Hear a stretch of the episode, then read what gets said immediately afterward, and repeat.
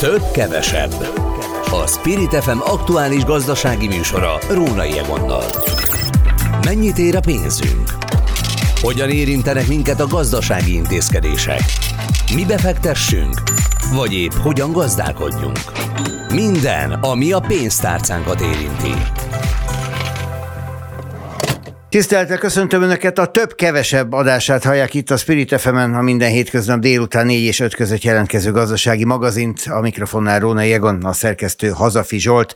A mai műsorban kartelügyekkel foglalkozunk, aztán a költségvetés hiányával, amely emelkedik, de megszorítások nem lesznek, mondja a kormányzat. Beszélünk arról is, hogy mik a legnépszerűbb befektetések mostanában, és szólunk majd arról is, hogy brutálisan emelkednek-e jövőre a fuvardíjak, ahogy azt a Nemzeti Fuvarozók Ipartestülete gondolja most, nem tudva még azt, hogy mi vár rájuk a következő esztendőben. Ezek lennének a mi vezető témáink, aztán majd, hogy merre felé fordulnak a beszélgetések, azt majd az élet adja. Gondolovics Katalin van itt a vonalban, a Gazdasági Versenyhivatal sajtószóvivője. Szeretettel köszöntöm. Üdvözlöm. És hát mi is sok mindenről beszélhetünk. Hát például itt van rögtön egy hír, majd válaszol, hogy melyikről akar szólni. Megkötöztek és tengerbe dobtak egy drogbárót, mert ellopta a kartel kokain szállítmányát. Vagy közpénzes közúti kartelt tárt fel a GVM. Na melyik kartel legyen?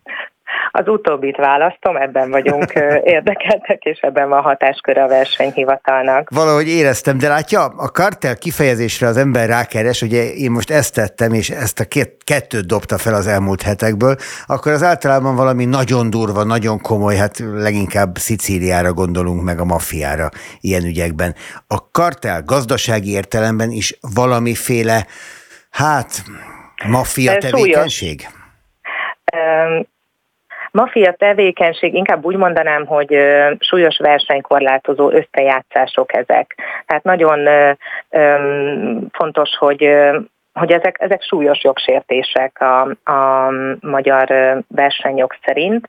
Ezek jellemzően titkosan köttetnek, történnek, és ami most aktualitását adja a beszélgetésünknek, hogy végre pont került egy régóta húzódó kartelügy végére. Ezt a kartel kifejezést sokan hallják, ismerik, és azért a versenyokhoz értő kollégák tudják, hogy miről beszélünk, de versenyjogi jogsértésről, összejátszásról is beszélhetünk. Hogy Itt egy pillanatra álljunk is meg, mert nem mindenki jogász hallgatóink közül. A versenyjog, mint olyan, az azt jelenti, hogy mindenkinek egyforma esélyei vannak, és valamiféle a sötét hátsó szobákban történő megállapodás alapján nem lehet valakikkel szemben mondjuk ezt a jogot korlátozni? A, a kartelek esetében, az összejátszások esetében ugye az a legnagyobb probléma, hogy pont, hogy kizárják a versenyt. Tehát megállapodnak az árakban, és akkor egy kicsit pontosítsam, hogy miről is van szó. Hogyha valakik összejátszanak, akkor például egy, egy pályázati kiírásban itt közbeszerzési tendereket is érintett ez a legutóbbi eljárásunk, útjelfestéssel és közúti táblázással foglalkozó választ, vállalkozások osztották fel a hazai piacot, és akkor még egy újabb rosszabbat mondtam, felosztják a piacot, megállapodnak abban, hogy adott területeken X cég nyer, Y cég nyer, ezt ők egyeztetik, megbeszélik, és már az ajánlatukat ezekre a tenderekre így nyújtják be. Tehát nem szükséges nekik versenyezniük egymás áraival, a tovább megyek, megállapodnak az árakban is, tehát nem csak ugye a piacot osztják fel, hanem az ajánlati áraikat is meg, meghatározzák és megbeszélik egymással, csak hogy egy-két bizonyítékból, e-mailből idézzek az ügy kapcsán feltárta ezeket a versenyhivatal, ez a mi árunk, ennél magasabbat adjatok például egy ilyen e-mailre is bukkant a hmm. versenyhivatal, vagy küld vissza, hogy milyen árat adjunk. Tehát ezek ezek az egyeztetések, ezek az összejátszások kizárják a, a versenyt, és ennek nagyon rossz negatív hatása van. De hát azt Emelkednek az árak. Igen, igen, igen, ezt, ezt értjük így, de hát ne, ön sem lepheti meg, és a versenyhivatalt magát sem, hát annyi ilyenről lehet hallani, amikor úgynevezett ilyen kamutenderek zajlanak, tehát három céget azért neveznek csak be, hogy közülük az egyik, amelyik ki van jelölve a győzelemre, biztosan nyerhessen. Nem egy, nem két ilyen van, az Európai Unió is jelzett hasonlókat már. Ezeket a, a tendereket is figyeli a versenyhivatal, de ezeket, a tender, ezeket az összejátszásokat bizonyítani, feltárni és megállapítani a jogsértést nagyon nehéz. Olyan bizonyítékokra van szükség egy eljárás megindításához, ami megállja a helyét a bíróság előtt.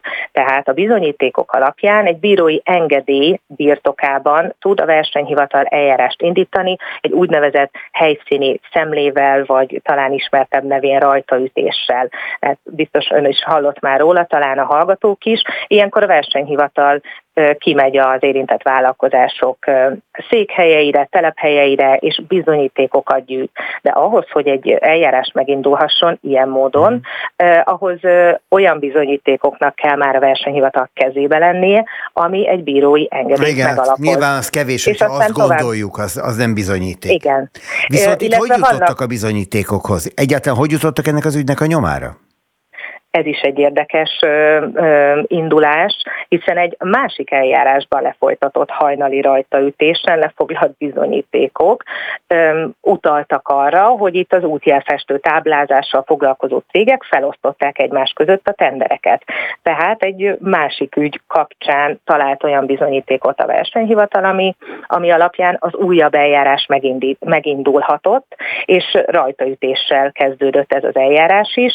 Nagyon sok e-mailt foglalt le, amiből például, amikből idéztem, Ilyenkor adatkéréseket kérünk, a, adatokat kérünk a vállalkozásoktól, a tenderek kiíróitól, meghallgatják a, az eljárás alá vontakat a, a, a kollégák. Rengeteg-rengeteg adat és információ gyűlik össze, csak hogy egy számot mondjak, több mint 1100 dokumentumból álló akta gyűlt össze ezzel a, az ügyel kapcsolatban. Tehát elindult az eljárás, begyűjtötte az információkat a, a versenyhivatal, és és utána ezeknek a feldolgozása történik. Hogy ez mennyire De, hogy nehéz, még... azt jól mutatja, bocsánat, hogy közbevágok, hogy tíz éven keresztül küzdöttek a bizonyítékok összegyűjtéséért, és egészen addig, hogy a törvényszék elé kerüljön az ügy hosszú ideig tartott, 8 évig tartott ez az eljárás, 15-ben indult nagyon hosszú idő, több mint hat év telt el azzal, hogy a versenyhivatal hát várakozott. Ebből négy évig fel is kellett függeszteni az eljárást, a versenyfelügyeti eljárást a hivatalnak 18 és 2022 között, mert folyamatban volt egy büntetőper, és amíg az nem zárult le, addig fel kellett függeszteni hmm. az eljárást, és további két év volt az, amíg a különböző adatközlésekre várt a versenyhivatal. Ezek mindig összeadódnak, sokszor kivárják a maximumot, azt a 30 vagy 60 napot a vállalkozások, ami rendelkezésükre áll. Tehát nagyon-nagyon hosszú ideig nyúlt ez a, az eljárás, nagyon sok, hát 17 vállalkozás szerepelt ebben, sok vállalkozás, sok adat, és még a, a ennek a négy évnek a, a hiánya is, vagy hát fel kellett ugye függeszteni az eljárás, tehát ezért tartott ilyen sokáig. Mennyi pénzről van itt szó, úgy összességében? A 17 vállalkozásra közel 300 millió forint bírságot szabott ki a, versenyhivatal. De nagyon fontos azt kiemelni, hogy 8 vállalkozás a 17 közül egyességi eljárás keretében teljes körülön elismerte a jogsértést. Az egyességi eljárás az egy együttműködési lehetőség a versenyhivatal, több ilyen is van, főleg a kartelügyeknél ezek nagyon fontosak, hiszen segítik a, az ügy gyorsabb feldolgozását vagy lezárását. Az egyességi eljárás keretében, ha elismeri a jogsértést a vállalkozás, ezáltal lemond a jogorvoslati jogáról, bírság csökkentő, hát vagy 30%-kal csökkenti a versenyhivatal a bírságot. Pontosabban, hát itt vannak azért tólik határok, de jelentős bírságcsökkentés lehet ezzel elérni. Tehát ha már elkaptak valakit, akkor érdemesebb megállapodnia, mint körömszakadtáig védeni az igazát, miközben hát ott vannak a bizonyítékok önöknél. Így van. Most van Így olyan van, hogy... terület, ami felé fordultak, és ahol látnak kartel gyanút? Hát jelenleg is mm, folyamatban van egy, egy eljárásunk, ez is régen indult, hamarosan lezárjuk, ez az útszórósó és egyéb csúszásmentesítő anyagok beszerzésére kiírt közbeszerzéseket érintő kartel, illetve elmondhatom azt, hogy folyamatosan figyeli a versenyhivatal a piacot, és eljárás indít, hogyha bizonyíték, olyan bizonyíték van a kezébe. És két dolog, még hadd mondjak el két dolgot. Az egyik egy informátori díj nevű lehetőség, ez magánszemélyeknek szól. Tehát ha, ha bárki összejátszásról, karterről, versenykorlátozó megállapodásról tud, és ilyen nélkülözhetetlen bizonyíték van a birtokában, akkor ezt bemutathatja a versenyhivatalnak, eljuttathatja a versenyhivatalhoz, anonim marad, tehát nem, nem szükséges felfedni a, a, a személyét, és hogyha a, a végén, a bizonyítéka alapján elindított eljárás végén ö, jogsértést állapít meg a hivatal és bírságot szab ki, akkor abból az informátor is kap maximum 50 millió forintot, egyébként a bírságnak a, az egy százalék. Nem félnek attól, hogy ezzel kedvet csinálnak a állandó feljelentgetésekhez? Főleg, hogyha anonim módon is lehet a versenykorlátozó megállapodások nagyon súlyos jogsértések, és ugye az árak emelkedéséhez vezetnek. Végső soron a fogyasztók érzik meg a pénztárcájukon ezeket a, az áremelkedéseket, tehát a versenyhivatalnak az a fontos, hogy feltárja ezeket a, a, az összejátszásokat. Az, nem minden információ alapján indul versenyfelügyeleti eljárást, ez az, ezt azért fontos hangsúlyozni, csak a megalapozott bizonyítékok alapján. A másik lehetőség pedig a, van egy Carter Chat nevű fórum, ez egy zárt rendszerű információs csatorna, ez is teljesen anonim módon működik, itt is lehet információt küldeni, és már indult versenyfelügyeleti eljárásunk kartárcseten érkező információk alapján. Tehát ezzel segíti a versenyhivatal munkáját az, akinek információja van, és nagyon fontos, hogy fel tudjuk tárni ezeket a versenykorlátozó megállapodásokat. Ami meg Egyébként, mindannyiunk ha... érdeke. Igen, mondja még Katalin. Igen, csak azt szerettem volna mondani, hogy ö, sokszor kérdeznek ugye a rajtaütésekről, a kartelügyekről. Ezek ö, között vannak érdekes történetek is, és ö, érdekes információk, hogy hogyan zajlik egy ilyen vizsgálat. Hát a miért nem mondta el? Hát mondja. A versenyhivatalnak van egy podcast csatornája, ami elérhető YouTube csatornánkon. Több részben is beszélgetünk kollégákkal ilyen esetekről. Üm, igen, tehát találkozunk olyan vállalkozásról, aki ellenáll, aki próbálja ott helyben megsemmisíteni a, akár egy határidő bejegyzést, vagy éppen törölni gyorsan a számítógépről az adatokat, felesleges ilyeneket próbálkozni, mert a versenyhivatalnak nagyon jó szakemberei vannak, úgyhogy ezeket elő lehet keresni. Nem érdemes hm. ott bizonyítékokat meg, megsemmisíteni. Hát mert gondolom ez ott a pánik. Ha már egyszer benne vannak Igen. nyakig a slamasztikában, akkor megpróbálnak mindent. Na jó, ezt értjük. Hát akkor most beszéljünk a tengerbe dobott drogbáróról, meg a kartel kokain szállítmányáról, jó? Vagy ne? lehet, lehet, hogy ezt a témát inkább a következő beszélgető. Na majd meglátjuk, hogy Virovácz Péter akar erről beszélni. Gondolovics Katalinnak nagyon szépen köszönöm.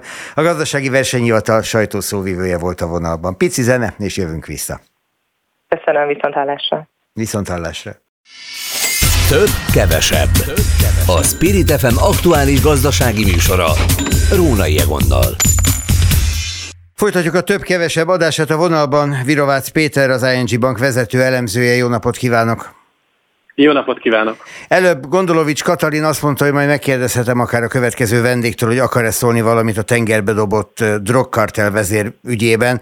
Hát én felvetem ezt, hát ha van kedve hozzá, de nem vagyok benne biztos makrogazdasági szempontból nem hiszem, hogy olyan sok jelentősége lenne, inkább passzolni. Oké, okay, erről azt hiszem, ma nem fogok tudni senkivel beszélgetni. Viszont akkor beszéljünk a költségvetés helyzetéről.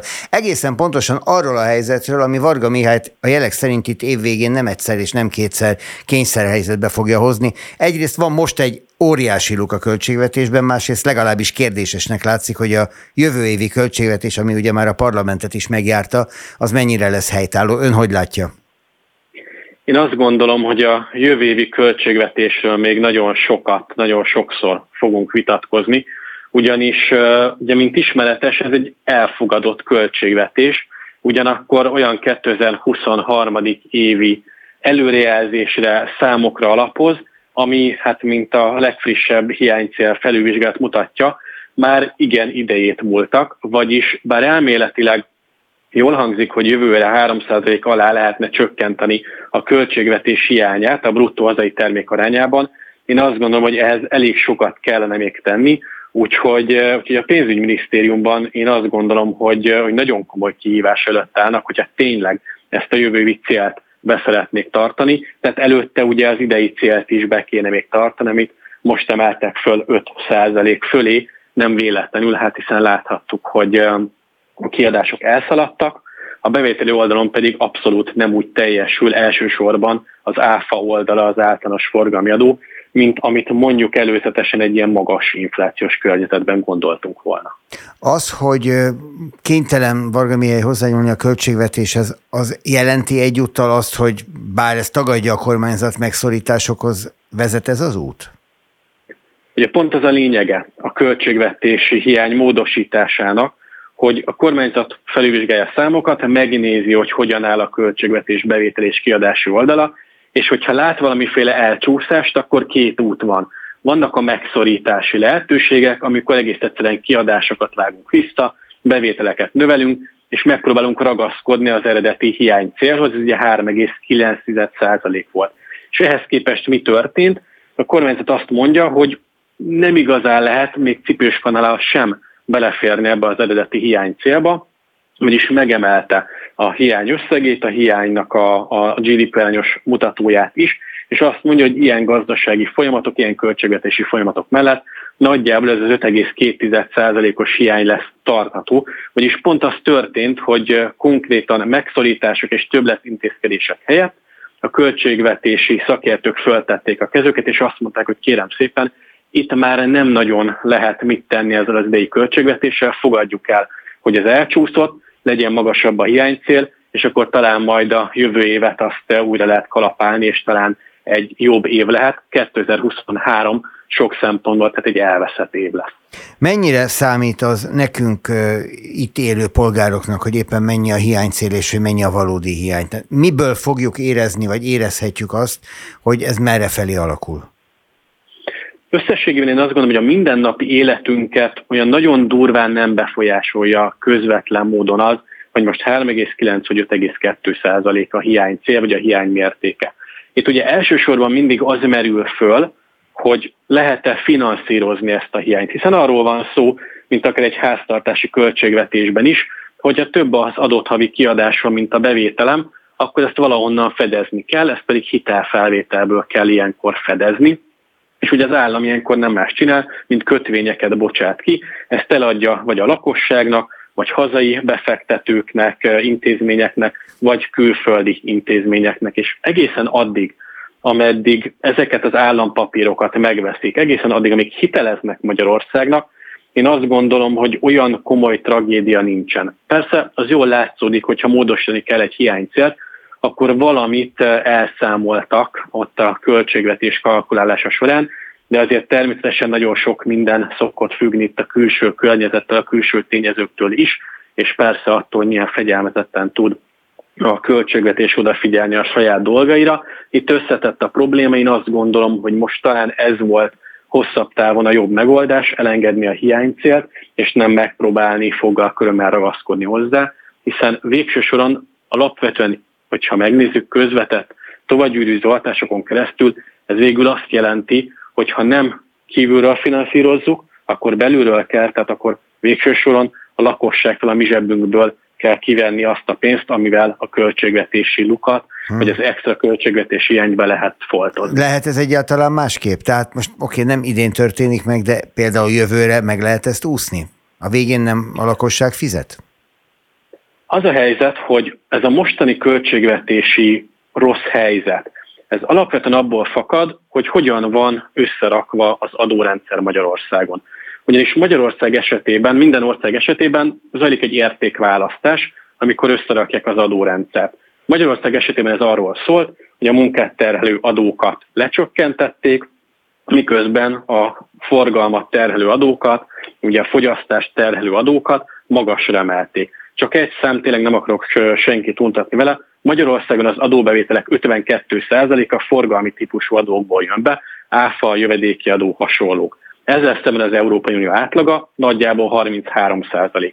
Vagyis ha jön egy olyan gazdasági sok, ami pont a fogyasztást rogyasztja össze, amit most látunk Magyarországon, akkor a magyar költségvetés az sokkal érzékenyebben reagál erre, mint egy átlag Európai Uniós ország költségvetése. Innentől kezdve, hogyha abban bízunk, és azt gondoljuk, hogy a jövő év gazdasági teljesítménye jobb lesz, nem lesz már válság Magyarországon, akkor ezzel azt is állítjuk, hogy a fogyasztás helyreáll, az ebből származó bevételek pedig, ha úgy tetszik, valamelyest automatikusan segítik a költségvetés helyzetét. Na jó, akkor most jön a keresztkérdés a legvégére, mitől nem lesz válság jövőre? Ugye amilyen adatokat ebben az évben láttunk, és amilyen életérzéssel éljük a mindennapokat, nagyon sokan ezt úgy élik meg, hogy életükben nem éltek át hasonló rosszat. Mitől lesz ez nekik jövőre sokkal jobb? Attól, hogyha tényleg azt csinálja a gazdaságpolitika, ami a feladata, és elsősorban most ez az infláció megfékezése, és nem az egyszemjegyű inflációról beszélek, hanem az áremelkedés ütem 3% környékére történő csökkentése, hogyha ez zajlik a következő év folyamán, az azt jelenti, hogy a bérnövekedés az immáron magasabb lesz, mint amennyit az infláció megesz ebből a növekedésből, tehát megint többet ér a lakosságnak a pénze, többet ér a bér, lehet vásárolni, lehet fogyasztani, és ez segíthet élénkíteni a gazdaság teljesítményét. De egy nagyon fontos feltétele van. Európai Uniós források nélkül én azt gondolom, hogy 2024-ben alig ha képzelhető el érdemi gazdasági növekedés, tehát ez egy másik nagyon fontos feladat, egész egyszerűen meg kell egyezni a források ügyében, és jövőre ezeket le kell hívni, és ezen keresztül is támogatni kell a gazdaságot beruházások formájában. Enélkül nagyon nehéz lesz a jövő év is. Na hát akkor ezzel a füllel szemmel figyeljük az adatokat és a folyamatokat. Virovácz Péter az ING Bank vezető elemzője. Köszönöm szépen, viszont hallásra. Viszont hallásra minden jót. Több, kevesebb. A Spirit FM aktuális gazdasági műsora. Rónai Egonnal. Önök péntek délután fél öt után a több-kevesebb adását hallják a mikrofonnál Róna Jégon, a Spirit FM szól a rádiójukban, és Sületi Szigeti Bulcsú szakértő, a Bankmonitor munkatársa van itt a vonalban. Jó napot kívánok! Jó napot kívánok, üdvözlöm a hallgatókat! Megtakarítások ügyében érdeklődnék önnél. Egészen pontosan kezdjük talán onnan, hogy mennyire változott a megtakarítási hajlandóság, a kedv és a lehetőség az elmúlt egy-két évben. Korábban sem voltak a magyarok ebben élvonalbeliek, de szerintem a gazdasági helyzet jelentős változást hozott, de ezt ön jobban látja, mint én. Igen, hát értelemszerűen a, a legfontosabb változás, amiről itt szót kell ejtenünk, az az inflációs trend. Tehát azt látjuk, hogy az elmúlt másfél évben ilyen-olyan okokból, erről rengeteg szó van a sajtóban, nagyon komoly drágulás volt Magyarországon. Most ugye ilyen 16%-os inflációnál tartunk, ez a legutóbbi adat, de, de emlékezhetünk, hogy a csúcs az 25% fölött is volt.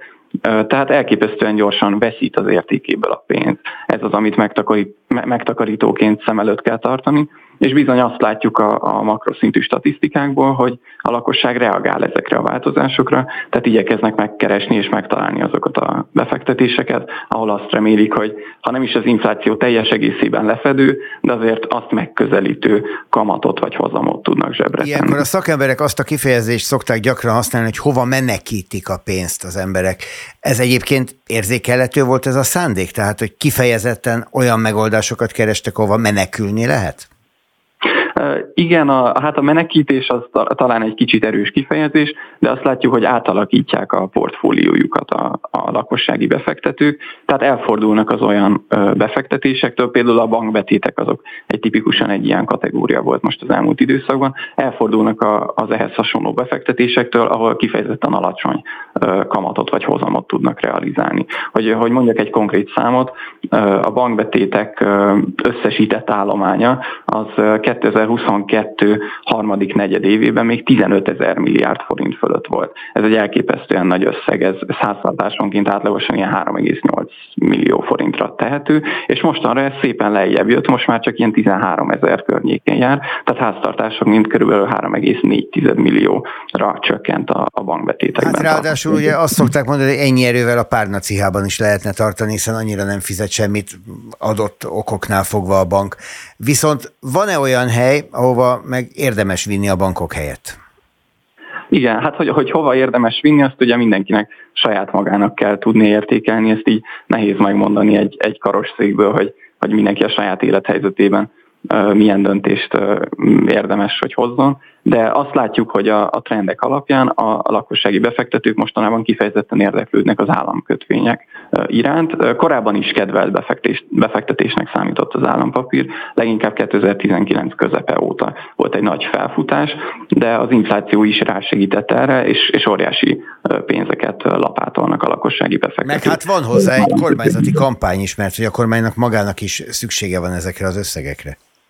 Így van, és, és természetesen nem csak az infláció áll ugye ennek a magatartásnak a hátterében, hanem különböző adó, adózási változások, most a szociális hozzájárulási adó bevezetéséről érdemes itt leginkább beszélni, ami egy néhány hónappal ezelőtti történet. Tehát, hogy számos eszközzel igyekszik a, a kormány is vonzóbbá tenni az állampapírokat, mint bármely más hasonló befektetést. Azok az útvonalak, amelyek végül egy ingatlan megvásárlásához vagy az aranyműveshez vezettek, azok bezárultak? az aranyműves, aranyműves alatt most a befektetési aranyra hát persze, gondoltam. Persze, persze, veszünk, veszünk valami aranyat, az mindig jó lesz anyukám. Igen, ez, ez minimális uh, súlyjal szerepel a, a lakossági befektetések között, tehát azért nem jellemző, hogy uh, magyar, magyar kisbefektetők uh, aranyat vásároljanak. Szerintem az ez a feleségek számára nagyon rossz hír. Na mindegy, ezt lapozzuk el. Viszont az Igen. ingatlan. Az Igen. nagyon sokat változott az elmúlt időben, hogy az, az, az milyen számokat mutat. Reagálunk mi erre? Valóban így van. Az ingatlan piacon most az elmúlt körülbelül egy-két évben alapvetően egy megtorpanás látszik, tehát hogy nagyon alacsonyra csökkentek a, a tranzakciószámok a, a korábbi évekhez képest. Ennek oka elsősorban a hitelkamatok nagyon nagy emelkedése, hiszen az infláció felfutása az együtt jár a, a hozamszint, illetve a kamatszintek emelkedésével is. És hogyha sokkal drágább a lakáshitel, akkor ugyanazt az ingatlan már csak egy sokkal drágább törlesztő részlettel lehetne megvásárolni, akkor is, hogyha befektetési célra keres valaki, meg akkor is, hogyha saját lakhatásának céljára. Azt látjuk, az igaz még, bocsánat, búcsú, főszabályként az igaz még, hogy azért ingatlant venni az mindig jó üzlet, jó befektetés? Hosszú távon azt látjuk, hogy az ingatlan árak felfelé mennek, de azért ez nem egy általános igazság, ami mindig érvényes, hiszen volt például a 2008-as válságot követően jó néhány olyan év, amikor az ingatlan árak akár lejtmenetben voltak. Itt természetesen különböző szegmensekben nagyon eltérő dinamikák vannak, és most is a, a mögöttünk álló néhány negyed évben is akár nominális leértékelődés, tehát számszerű leértékelődés, vagy ha mondjuk számszerűleg stagnálást is látunk, akkor is az infláció miatt reál értelemben egy komoly leértékelődést lehet megfigyelni az ingatlanok piacán. Tehát nem minden körülmények között értékálló befektetés az ingatlan, de azért a hosszú távú tapasztalat, tehát itt 10-20-30 évre visszatekintve, ez azt mutatja, hogy aki ingatlanba tette a pénzét, az általában jobban jött ki a végén. Családi vagyont lehet vele építeni. Hirtelen holnapra szükség van pénzre, hogy egy kicsikét talán nehezebb, meg nem is biztos, hogy annyira kifizetődő ezek szerint. Mit gondol az értékpapírokról, meg mit gondol mondjuk a tőzsdéről? Igen, a, ugye az állampapírokról már, besz, már beszéltünk röviden, ez a, az első számú értékpapír, amiben a, a lakossági befektetők gondolkodnak de emellett befektetési alapok, vagy akár tőzsdei részvények is megfordulnak a portfóliójukban. Itt ugye mindenkinek azt kell mérlegelni, hogy az ő kockázat tűrő képességének mi az, ami megfelel. Az államkötvények azok hagyományosan az alacsony kockázatú kategóriába vannak besorolva, de hogyha valaki hajlandó magasabb kockázatot is vállalni, akkor akár a részvények irányába is el tud fordulni vagy el tud indulni. Persze át kell gondolni, hogy akkor a saját portfóliójának mekkora részét helyezi ilyen befektetésekbe. Tehát az, ami kenyére fog kelleni a következő hónapban, az, az nem biztos, hogy okos döntés valamilyen nagyon kockázatos vállalati részvénybe befektetni. Hát ennyi erővel a lóversenyre is vihetné, igen. Viszont akkor egy utolsó kérdést engedjen meg, használunk mi szakembereket ahhoz, hogy tudjuk, hogy mi merre van, vagy megyünk a saját fejünk után, és amikor baj van, akkor telefonálunk valakihez? Mm, attól függ a, a legaktívabb kapcsolat lakossági befektetők részéről, az általában a, a különböző pénzügyi, illetve biztosítási közvetítőkkel tapasztalható, vagy figyelhető meg. Tehát, hogyha valakinek mondjuk valamilyen biztosításra van szüksége, akkor sok esetben van egy olyan kapcsolata, vagy egy ismerőse, vagy valaki, akivel az üzleti életben találkozott, akit fel tud hívni ilyen esetben. Akár mondjuk, ha nyugdíj célú megtakarításról beszélünk, ott nagyon jellemző, hogy, hogy a nyugdíj megtakarítást azt valakivel megköt kötötte az adott befektető, tehát nem besétált mondjuk a bankba, hanem egy ismerősén keresztül, aki ezt közvetítette felé. És ilyen esetben akár befektetési tanácsot is lehet kérni az adott közvetítőtől, de az is nagyon jellemző, hogy valaki kitanulja egy kicsit a, a befektetés csínyát, bínyát, és saját magának elintézi ugyanezeket a befektetéseket. Szóval annak érdekében, hogy némi tranzakciós költséget vagy folyóköltségeket megspórolja. És a jövő héten már ő ad tanácsot a szomszédnak. Na jó, az egy másik történet. Süle Szigeti Búcsú, köszönöm szépen, a bankmonitor szakértőjét hívtuk az előzőekben, ő segített nekünk igazodni. Viszontlátásra! Több, kevesebb. A Spirit FM aktuális gazdasági műsora. Rónai Egonnal. Folytassuk a fuvarozással, a fuvardíjakkal és Ditter Gáborral, aki a magánvállalkozók Nemzeti Fuvarozó Ipartestülete ügyvezető főtitkára. Jó napot kívánok! Szép napot önnek is, és a hallgatóknak is. Mivel foglalkozik ez az ipartestület? Erről ritkán hallunk, hát ha valaki fuvarozó, valószínűleg gyakrabban. Hát én is úgy gondolom, mert több mint 4700 tagunk van, két dolgot csinálunk, az egyik megpróbálunk érdeket képviselni, hogy a vállalkozásoknak jobb legyen a környezete, illetve nyújtunk szolgáltatásokat, amivel úgy gondoljuk, de ebben biztosak is vagyunk, hogy versenyelőnyt adunk ezekkel a szolgáltatásokkal. Például milyen versenyelőnyt érzékelhettek azok, akik a tagjaik? Hát mondok egy nagyon fontosat, együttműködésünk van Magyarország legnagyobb üzemanyag forgalmazójával, és jelentős kedvezménnyel tudjuk nyújtani a gázolajat a tagjainknak például. Hát szerintem, ha ez nagyon komoly kedvezmény, akkor például az én kollégáim is rögtön jelentkeznek, hogy ők belépnének a testületbe. Lehet? Hát, hogyha fuvarozók, hogyha fuvarozók, akkor természetesen. Hát én például állandóan viszem a gyerekeimet, az mondjuk nem fuvarozás, ez igaz. De az is az apataxi. Az ez is igaz. személyszállítás. Ugye, és nekünk autóbuszos tagjaink is vannak, ugye jelentős számban meg árufozó tagjaink. Nem kevés a gyerekeim száma, de busz azért az túlzás lenne. Na, nézzük akkor, hogy mi a helyzet. Ugye a benzin, gázolaj és főleg a gázolaj lehet az, ami a legtöbb munkatársukat, kollégájukat érinti. Ára az elmúlt másfél-két évben eléggé drasztikusan megugrott. Követték-e ezt a fuvardíjak? Én úgy gondolom, hogy igen, tehát sokan, sokan tudták érvényesíteni ezeket a költségnövekedéseket, és hát ugye egy jó páran piacon is maradtak. Eddig eléggé alacsony volt a lemorzsolódása a közúti forrozóknak, ami természetesen nem biztos, hogy így lesz a közeljövőben is. A Click TV műsorában ön arról beszélt, hogy hatalmas mértékű díjemelések jönnek. Ezt mi alapozza meg, ezt a várakozását? Én inkább azt mondtam, hogy drasztikus, drasztikus áremelkedések, hát az, az elég nagy, le, nagy szokott lenni általában. Következnek, de a drasztikus az egy kicsit olyan, olyan, olyan félelmetesebb szerintem. Köszönjük. E, hát ne nekem köszönjék, én erről semmit nem tehetek, menjünk sorjában. Ugye az egyik legfontosabb dolog, ami már túl vagyunk, ugye október 1-ével az útdíj fölemelkedett, ugye van egy jogszabály, ami azt mondja, hogy infláció követőnek kell lenni az útdíjnak, sajnos ugye e, azt is meghatározni, hogy melyik hónap, ott kell figyelembe venni, és ez ugye július volt, és 17,6% volt, tehát október 1-ével az útdíj megszorzódott 17,6%-kal. Ezt követi majd ugye január 1 -e, amikor további útdíj emelésekre kerül sor, aminek egy uniós irányelv az alapja, Ugye azt mondja az uniós irányelv, hogy két tételből áll az útdíj, azon tagországok esetében, akik alkalmazzák ugye az útdíjat, az egyik az infrastruktúra díj, amit azután fizetünk, hogy koptatjuk az utat, a másik pedig az úgynevezett külső költségdíj, vagy környezetszennyezési díj. Ez egyébként, amióta bevezettük az útdíjat, létezik a magyar útdíjban is, tehát 2013 óta csak nulla forinttal lesz számolva, viszont 2024. január 1 az uniós irányelv szerint, amit kicsit előbbre hoztunk, már ráértünk volna 2026-ban is, de, de biztos nyomó soka van annak, hogy miért hoztuk előrébb. Ez a külső költségdíj be fog épülni az útdíjba, ami azt jelenti, hogy három tételből fog állni, a zaj, szennyezés, a levegőszennyezés és a jármű CO2 kibocsátása. Én azt javaslom, ne menjünk bele a részletekbe, mert nagyon bonyolult, ezt megköszönöm.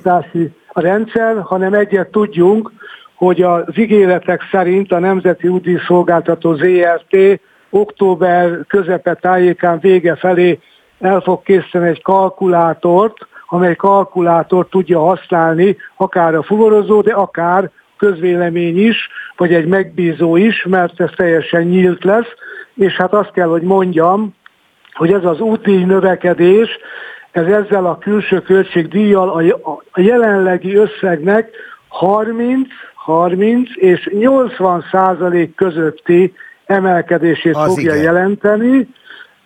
Azért ilyen széles a skála, mert ugye a környezetvédelmi normák az autók esetében tovább is megmaradnak, tehát nem mindegy, hogy valakinek euró nullás járműve van, vagy mondjuk euró hatos járműve van.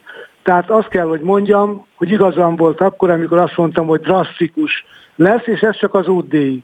Gondolom, akkor még számoljuk ide a 41 forintos jövedéki adóemelést, ami ugyanúgy érinti az önök tankoló sofőrjeit is, mint ahogy bármelyikünket. Pontosan. Pontosan, Mennyire számít, mondjam. hány százalékos fuvardi emelkedésre? Hát a mi számításunk szerint ez lehet olyan 24, tehát olyan, olyan 30 és 35 százalék közötti díjemelkedés képzelhető el, ami értelemszerűen, mert ez egy matematikai kérdés is, ez a költségnövekedés olyan március-április környékén be kell, hogy épüljön mindenbe, amiben van fuvarozás. És miben nincs fuvarozás? Nem nagyon tudunk Talán megyünk sétálni a gyerekkel, maradjunk ennél a példánál, abban nincs. De akkor csak rövid távon, csak rövid távon. Hát igen. Azt szeretném kérdezni, hogy ezt ugye önök nyilván sokkal jobban látják, a piac ezt el fogja tudni viselni, vagy ez egyúttal azt is jelenti, hogy egy csomó vállalkozás, amelyik a fuvarozásból él és vállalkozó bajba kerül? Természetesen ez sem, ez sem kizárt. Mondanék egy példát, hogy ugye legutoljára egy ilyen nagy kihívás, ugye a 2000 2008-2013 közötti ugye világválság volt, ahol egyébként a piacon lévő vállalkozások 10% 10 ezer hagyta, nem 10, bocsánat, rosszabban, 10 ezer vállalkozás hagyta abba akkor a válság hatására, tehát a 23 ezer vállalkozásból lett 13 ezer véletlenül. Most is, most is be fog következni egyfajta csökkenés a, a piacon lévő vállalkozások között, de ezt nem lehet megmondani, hogy ez milyen nagyságrendű. Mi azt vállaltuk, és mint szervezet, ez is egy fontos faltunk, hogy elkezdjük időben tájékoztatni a közvéleményt, a megbízókat. hogy ma is volt egy webinárium, ahol a megbízókkal egyeztettünk, és mondtuk el nekik, hogy mire lehet számítani, éppen azért, hogy mindenki fel tudjon készülni erre a drasztikus költségnövekedésre, ami, mint ahogy az előbb említettem, minden egyes olyan szolgáltatásban, áruban, tevékenységben megjelenik, amelyben van fuvarozás, közúti, közúti forrozás. Eltűnik az ingyen szállítás, amit oly sokszor és oly nagy szeretettel ajánlatnak a különböző online szolgáltatók, mint egy bónuszként. Mert hogy Ebbe ez már nem fog beleférni. De hogy mi fér bele, azt majd meglátjuk ezek szerint jövő év első negyedévének végén. Dittel Gábor a magánvállalkozók nemzeti fuvarozó ipartestülete ügyvezető főtitkára ijeszgetett minket az előző percekben. Én remélem, hogy nagyobb az ijegység, mint ami lesz ebből, de ha az önök matematikája stimmel, akkor sok jót nem remélhetünk. Köszönöm, hogy elmondta. Én inkább tényeket mondtam, én is köszönöm a lehetőséget. Minden jót kívánok önnek a kedves hallgatóknak is. Hát Mindannyiunak. mindenkinek, igen. Szóval minden jót kívánok a kedves hallgatóknak is, mert hogy jön a hétvége, hétvégén nem jelentkezik a több-kevesebb, ám találkozunk hétfő délután ugyanebben az időpontban. Én itt leszek, remélem hallgatnak minket. Minden jót!